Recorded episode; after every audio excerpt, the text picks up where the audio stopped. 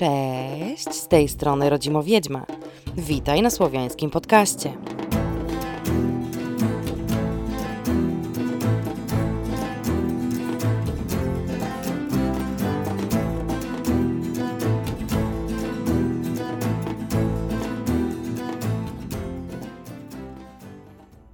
W tym odcinku opowiem o jednym z najbardziej rozpoznawalnych magicznych wieczorów. O święcie, które do dziś cieszy się dużą popularnością i jest chętnie celebrowane w Polsce.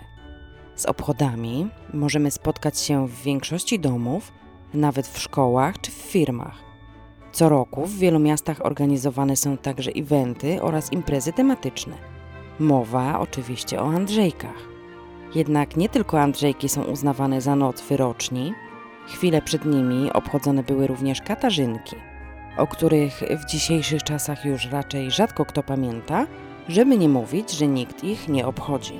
Wedle znanych nam opisów obrzędów, można powiedzieć, że Andrzejki i Katarzynki, w czasach, gdy jeszcze się tak nie nazywały, nie były osobnymi świętami. U Słowian rzadko które święto trwało jeden dzień. Częściej było to kilkudniowe imprezowanie, e, duże obchody i tutaj ta zasada zdaje się działać. Andrzejki, które inaczej nazywane są Jędrzejkami czy Nocą Wróżb, są zatem kulminacyjnym dniem jesiennego święta. Taki jesienny czas wróżenia i poznawania przyszłości zwany był wróżebnicą. Chociaż z określeniem ludowej nocy wróżb mianem wróżebnicy możemy spotkać się do tej pory, to jednak najbardziej znaną i aktualnie najczęściej używaną nazwą są oczywiście Andrzejki. W dzisiejszym odcinku Pozostanę jednak przy tej mało popularnej i raczej szerzej nieznanej nazwie, ponieważ grupuje ona oba święta, a w takim kontekście będziemy dzisiaj o wróżbach mówić. Wróżebnica jest nazwą, która funkcjonowała na terenach wiejskich, zwykle na dużych obszarach, które zrzeszały malutkie wsie i miejscowości, lub czasem tylko w pojedynczych miasteczkach. Zapiski na ten temat są dość nieścisłe. W Polsce określanie obrzędów tą nazwą było dość popularne na terenach województwa podlaskiego, lubelskiego i świętokrzyskiego. Poza granicami z tą nazwą można było się spotkać na ziemiach Białorusi, Litwy oraz w malutkim stopniu Ukrainy.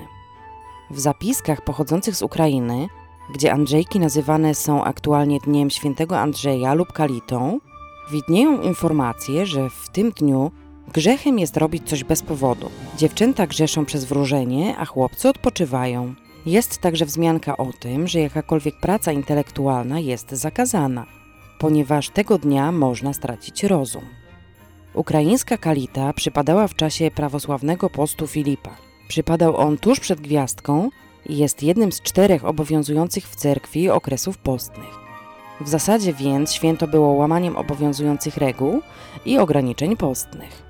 Jako, że standardowo chrystianizacja połknęła pogańskie obrzędy, nie mogąc ich wyplenić, przypisano do nich świętych. Stąd właśnie popularne dziś nazwy Katarzynki i Andrzejki, za które odpowiada święta Katarzyna i święty Andrzej. Święta Katarzyna uznawana jest za patronkę cnotliwych kawalerów, w związku z czym w Katarzynki odbywały się wróżby dla młodych mężczyzn mające na celu wskazanie im przyszłej małżonki oraz określenie szczegółów przyszłych zaślubin. Natomiast święty Andrzej uznawany jest za patrona małżeństw oraz ludów słowiańskich. W Andrzejki zwyczajowo wróżono dla młodych panien, aby określić, kim może być ich przyszły wybranek oraz w jakim czasie mają spodziewać się za mąż pójścia. Co ciekawe, Żaden z wspomnianych świętych nie jest patronem panien. Jest nim, uwaga, święty Mikołaj. Mikołaj jest uznawany między innymi za patrona panien na wydaniu, piekarzy i dzieci. A ponadto ma też coś wspólnego z prezentami, no i w ogóle sprawy z nim się lekko pokomplikowały. Katarzynki, jako czas kawalerskich wróżb, obchodzone są w noc z 24 na 25 listopada a Andrzejki jako noc wróżb panieńskich w noc z 29 na 30 listopada. Wedle zapisków najbardziej prawdopodobne jest to, że święto wróżb nie było rozbite na panny i kawalerów, a obchodzone było wspólnie. wróżebnica trwała od 24 do 30 listopada i w tym czasie wykonywało się różne wróżby, które miały oczywiście za zadanie rozwiać wszelkie wątpliwości i odpowiedzieć na pytania dotyczące przyszłych zaślubi. Podział nastąpił prawdopodobnie całkiem niedawno, kiedy to za sprawą chrześcijańskich wartości, koedukacja oraz zbyt bliskie obcowanie dziewcząt i chłopców przestało być mile widziane. Bardzo ciekawym jest też fakt uchowania kultu wróżb w czasach chrześcijańskich oraz nadanie im świętych patronów, ponieważ wedle Kościoła wszelkie wróżby i magia są praktykami zakazanymi. Listopadowe wróżby o dziwo wykonywane były nie tylko dla młodych panien i kawalerów. Mogły w nich uczestniczyć także osoby w średnim wieku, starsze, a nawet wdowy i wdowcy. Oprócz tego, z odpowiednich wróżb mógł skorzystać każdy, kto miał jakiekolwiek pytanie. Były wróżby rodzinne, dla gospodarstwa, dla dzieci. Wbrew pozorom, nie musiały one dotyczyć wyłącznie strefy miłosnej. Nierzadko również we wróżbach dla osób gotowych do zaślubin uczestniczyli rodzice. Ojciec panny młodej i matka kawalera prosili bogów o wskazanie odpowiedniej połowicy dla ukochanego dziecka. Niewątpliwie, wiedząc, że miłość potrafi zaślepić, rodzice także chcieli dowiedzieć się, czy wybrany partner jest odpowiedni dla ich potomka. Oczywiście wykluczając czasy, w których to rodzice wybierali dla dziecka odpowiedniego w ich mniemaniu partnera, ale to rzecz niedobra ani dla panien, ani dla kawalerów, więc uznając ją za wypadek przy pracy i mało istotną kwestię w tym momencie, puścimy to w niepamięć.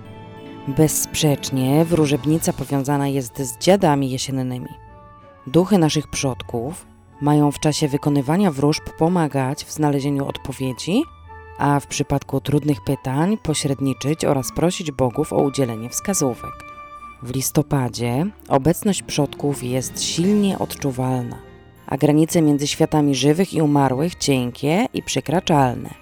Ważne zatem było i jest, aby odpowiednio zabezpieczyć pomieszczenia, artefakty oraz miejsca, które będą używane w trakcie wykonywania wróżb, ponieważ do naszego świata mogą przenikać niechciane byty oraz demony, które mogą zafałszować wyroki wróżb dawać celowo złe odpowiedzi, wprowadzać zamieszanie, zamęt i mącić w głowach uczestnikom.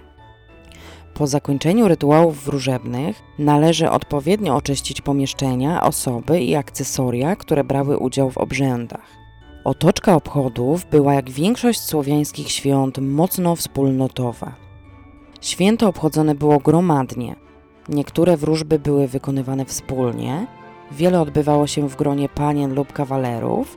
Odbywały się też wśród już będących ze sobą par, ale było także całkiem sporo wróżb indywidualnych. Wróżebnicy towarzyszyły ogniska, biesiady i tańce. Jej ważnym elementem było składanie darów dziadom, które, jak już wspomniałam, miały za zadanie pomóc w uzyskaniu satysfakcjonujących odpowiedzi. Listopad, według słowiańskiego kalendarza, jest miesiącem Dać Boga, a patronką listopadowego cyklu księżycowego jest Jesza. W czasie obchodów składano więc również dary dla Dać Boga i Jeszy. Dać Bóg jest patronem bogactwa, dostatku, powodzenia i jest on uznawany za brata Swarożyca i syna Swaroga. Przypisać możemy do niego powiedzenie niech się darzy. Jesza natomiast uznawana jest za patronkę kosmosu, wróżb i spełniania życzeń. W języku starocerkiewnosłowiańskim słowo jesza oznacza żeby był. Więcej o bóstwach słowiańskich opowiem w osobnych odcinkach. O słowiańskim kalendarzu również będzie oddzielny odcinek, a z graficznym kołem roku można zapoznać się na moim blogu. Obchody związane z zaglądaniem w przyszłość zwane były również świętem Goduna. Jednakże względem starych podań ludowych Godun nie był bóstwem. Goduny były natomiast opiekuńczymi demonami sprawującymi pieczę nad narzeczeństwem, małżeństwem, a po zaślubinach zajmowały się późniejszą pielęgnacją uczuć małżeńskich. Jak wszystkim opiekuńczym duchom, godunom należało składać odpowiednie dary. Jako słowiańskie odpowiedniki amorków, goduny były zwykle w nastrojach przypominających stan permanentnego zakochania – dlatego najchętniej przyjmowały dary w postaci alkoholu i owoców. Obłaskawione i szczęśliwe goduny wpływały pozytywnie na pożycie małżeńskie, poprawiały relacje między partnerami, łagodziły konflikty, pozytywnie wpływały na zwiększenie płodności i zdrowie przyszłego potomstwa. Podsuwały również małżonkom pomysły na przyjemne gesty w stronę partnera, dbały, aby atmosfera w otoczeniu sprzyjała miłosnym igraszkom oraz zwyczajnemu okazywaniu uczuć.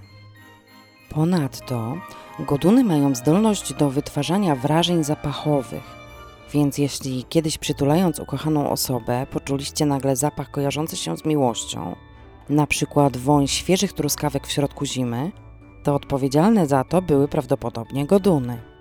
Można je prosić także o pomoc przy rozpłodzie zwierząt gospodarskich, kiedy występuje problem z zapłodnieniem w zagrodzie, oraz prosić, aby jakość potomstwa była dobra. W pewnych źródłach spotkałam się także z tym, że miały one dbać o to, aby plony i potrawy w gospodarstwie domowym nie psuły się i nie gniły. Jeśli jedzenie zbyt szybko się psuło, oznaczało to nadchodzący konflikt małżeński lub niedostateczne obłaskawienie godunów. To też tłumaczy powiedzenie, gdzie miłość jest, tam strawa nie gnije.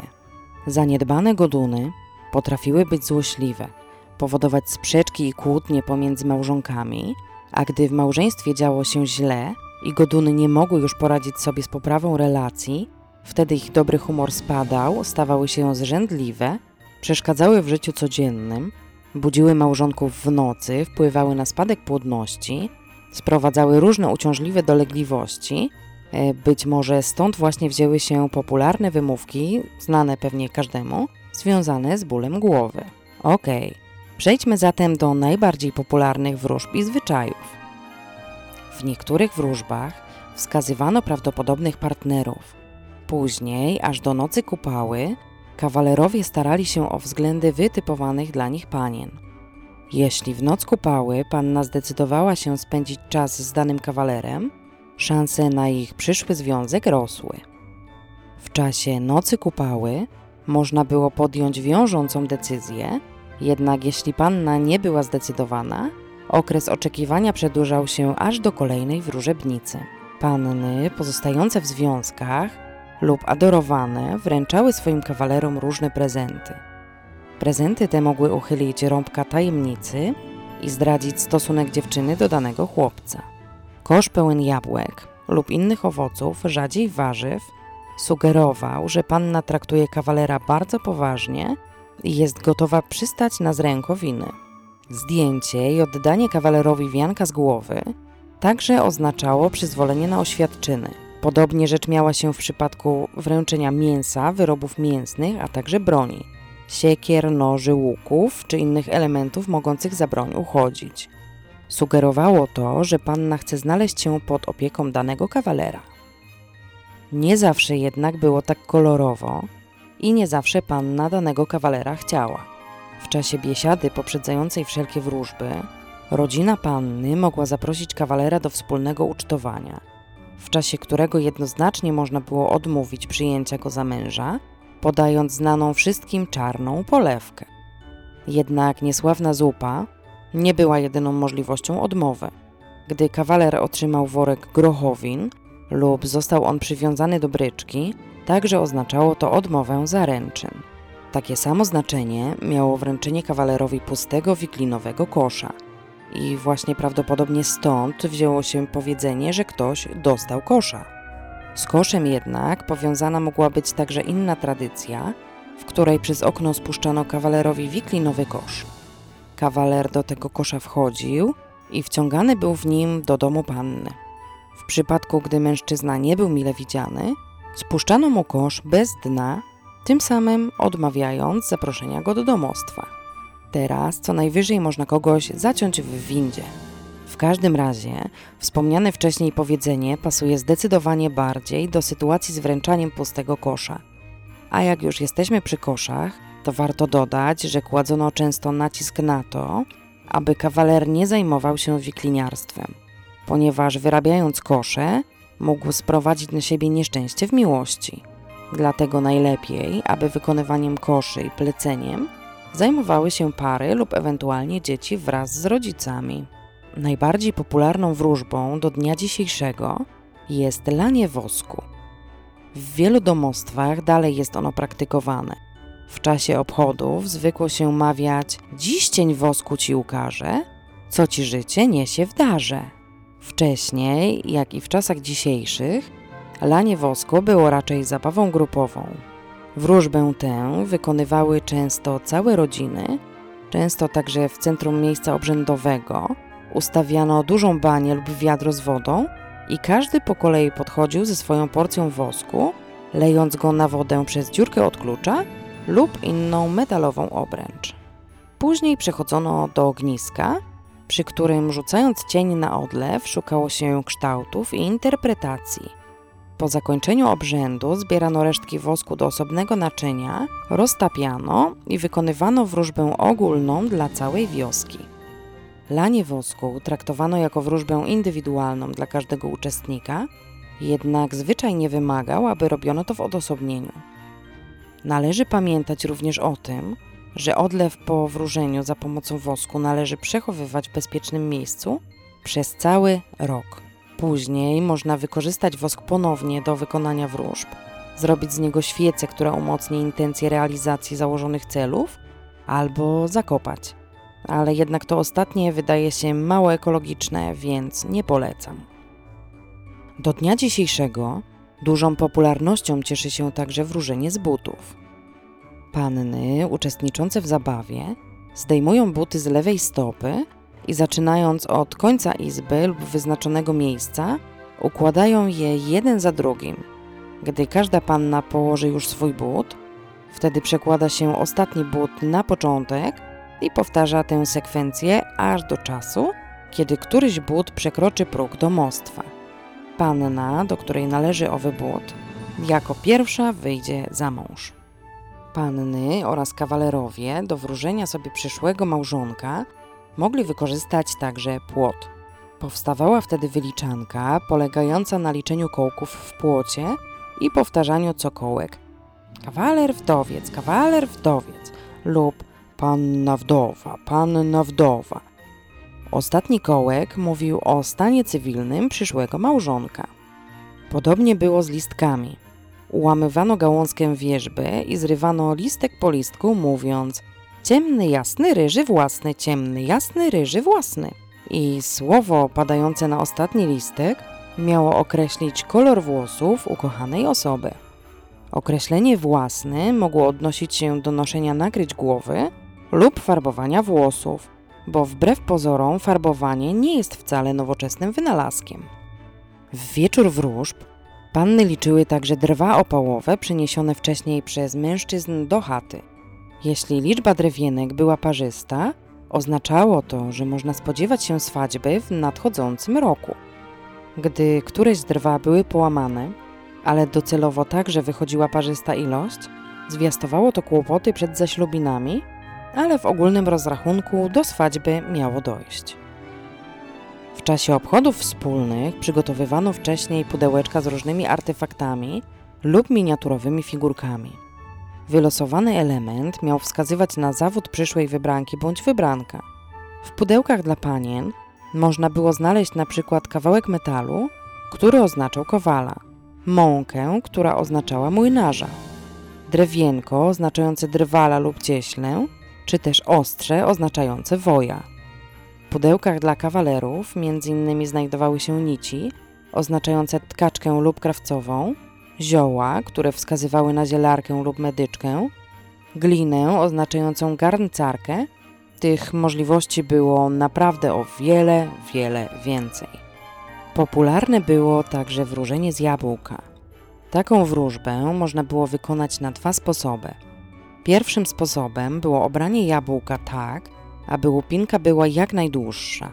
Później rzucano ją za siebie i typowano literę najbardziej przypominającą kształt, który ułożył się z obierki. Na tę literę miało zaczynać się imię przyszłego partnera. Drugi sposób natomiast polegał na wspólnym obieraniu owoców. Osoba, której skórka będzie najdłuższa, będzie wiodła najdłuższe życie w małżeństwie. W czasie wróżebnicy z pomocą przychodziły także zwierzęta – Uważa się, że zwierzęta również mają zdolność łączenia się z zaświatami i widzą więcej niż ludzie. Dlatego korzystano z ich daru, gdy przyszła potrzeba poznania odpowiedzi na trudne pytania. Pierwsza ze zwierzęcych wróżb wymaga uczestnictwa psa, który to ze swej roli był z pewnością zadowolony. Wróżba wykonywana była z użyciem mięsa lub posmarowanego tłuszczem pieczywa. Panny przygotowywały kawałki pokarmu, które następnie układały w rzędzie na stole. Ta panna, której kawałek pies wybrał i skonsumował, była tą, która wyjdzie za mąż najszybciej. Pies jak to pies mógł połasić się na więcej pyszności, tym samym kolejnością jedzenia przysmaków określana była kolejność za mąż pójścia. Te kawałki, które zostały nietknięte, świadczyły o tym, że nie ma co spodziewać się swadźby w nadchodzącym roku. Jeśli pies kawałek wziął i go nie zjadł lub wypluł, mogło oznaczać to długi okres oczekiwania, zerwanie z rękowin lub staropanieństwo. Podobnie miały się sprawy z ptactwem gospodarskim.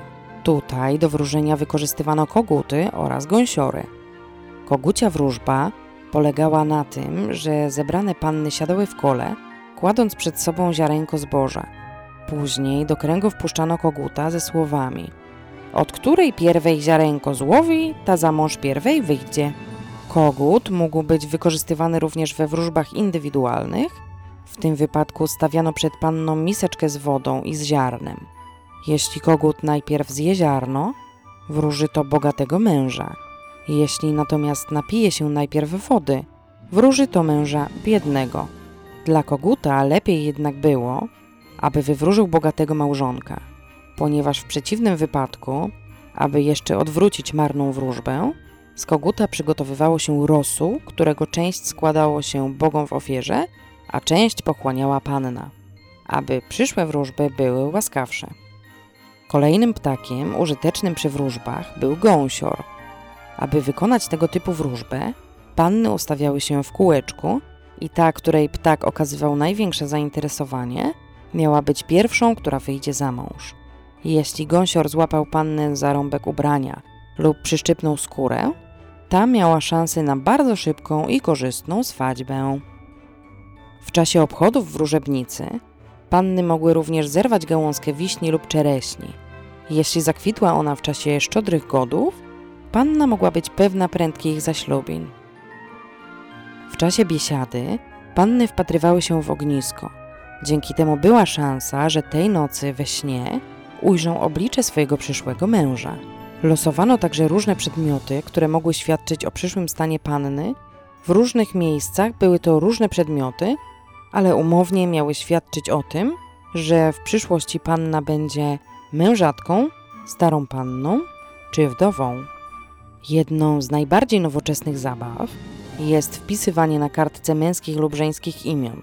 Młode dziewczęta i chłopcy za pomocą szpilki nakuwają tę kartkę. Imię, w które trafią, ma być imieniem przyszłego męża lub żony. Zabawa ta często jest praktykowana w szkołach.